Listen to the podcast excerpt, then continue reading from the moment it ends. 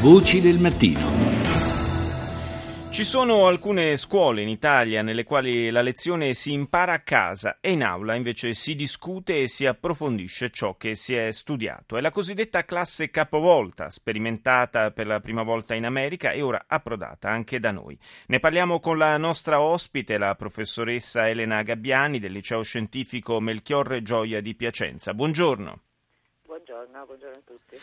Classe capovolta, così come, come, nome può far pensare a qualcosa di un po' caotico, in realtà è, è tutt'altro, è, una, è un'opportunità di eh, ribaltare i tempi dello studio con eh, risultati che eh, mi sembra di capire dalla sperimentazione che viene condotta mo- sono molto interessanti. Sì, mm, devo dire che eh, per noi attualmente sono molto interessanti. Abbiamo iniziato lo scorso anno con una prima e abbiamo riproposto la sperimentazione su un'altra prima quest'anno, quindi stiamo procedendo e diciamo che mh, la principale eh, rivoluzione che porta a questa sperimentazione sta nei tempi, nei tempi classe, eh, perché appunto la lezione cosiddetta frontale viene eliminata e viene sostituita da podcast, che, da brevi video insomma, che tutti gli insegnanti predispongono e fanno in qualche modo avere ai ragazzi. E I ragazzi si studiano a casa le loro lezioni, quelle diciamo tra virgolette più noiose, no? quelle che in classe comportano meno interazione e diciamo, il tempo che viene risparmiato in questo modo in classe viene utilizzato per uh, attività di laboratorio, di approfondimenti.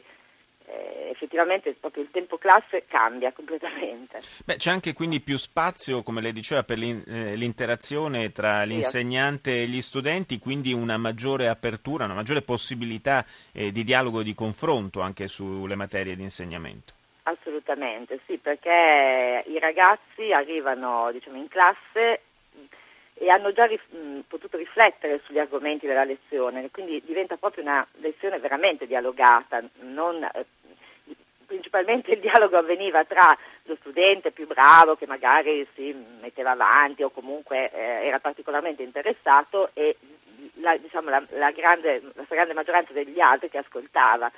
Invece adesso eh, il dialogo è fra tutti i ragazzi e l'insegnante, ma anche fra di loro, c'è molta collaborazione tra pari anche perché noi li facciamo lavorare in gruppo, quindi ognuno può, mh, è in grado di mh, poter dimostrare le proprie competenze che possono essere anche molto diverse diciamo, nei, nei vari casi. Quindi, eh, questo assolutamente c'è in, questa, in, questo tipo di lavoro. E il, visto che è già il secondo anno di sperimentazione, sì. potete già un pochino tirare delle prime somme, i risultati dal punto di vista del rendimento dei ragazzi sono incoraggianti?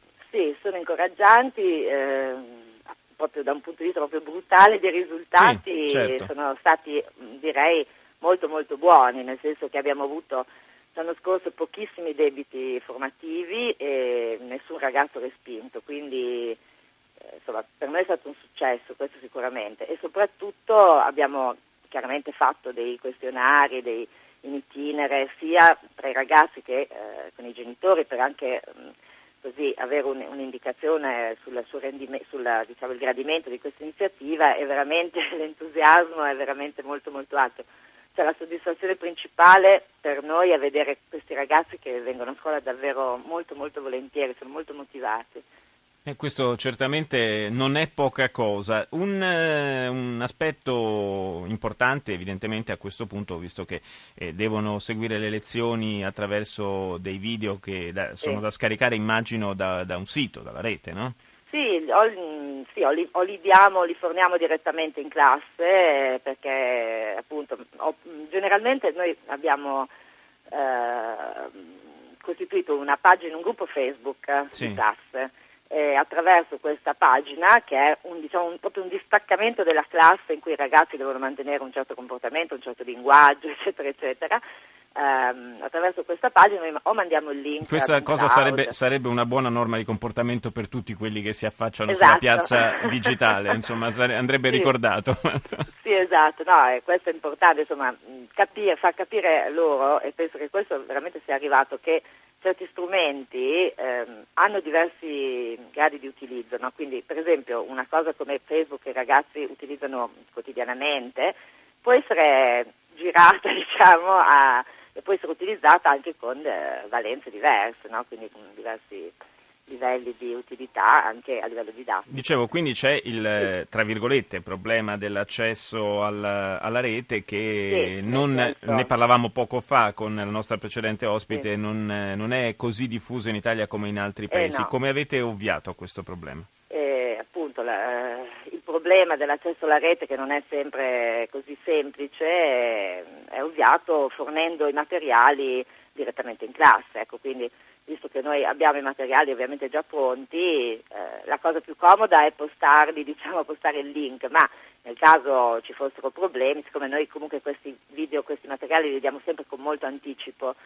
eh, quindi anche 4-5 giorni prima, insomma, quindi se i ragazzi hanno problemi a fare download o scaricare, noi forniamo direttamente i file in classe, ecco, quindi quello, in classe tutti i computer sono in rete sì. eh, e l'insegnante dalla sua postazione può condividere automaticamente con un clic diciamo, tutti i file o controllare cosa stanno facendo i ragazzi, insomma molto... E da, molto... Mh, mm, se non sbaglio utilizzate la rete anche in parte per eh, i libri di testo? Dunque, per i libri di testo stiamo facendo, in questa classe stiamo facendo diciamo, tre sperimentazioni diverse. Una è quella sulla, sulla Flipper Classroom, quindi la classe rovesciata, eh, che riguarda più propriamente la, i tempi e la didattica. Sì. Poi abbiamo eh, attuato, cioè stiamo provando a, a utilizzare testi solo esclusivamente digitali in classe classe. Poi a casa i ragazzi generalmente hanno anche la seconda copia cartacea. Sì.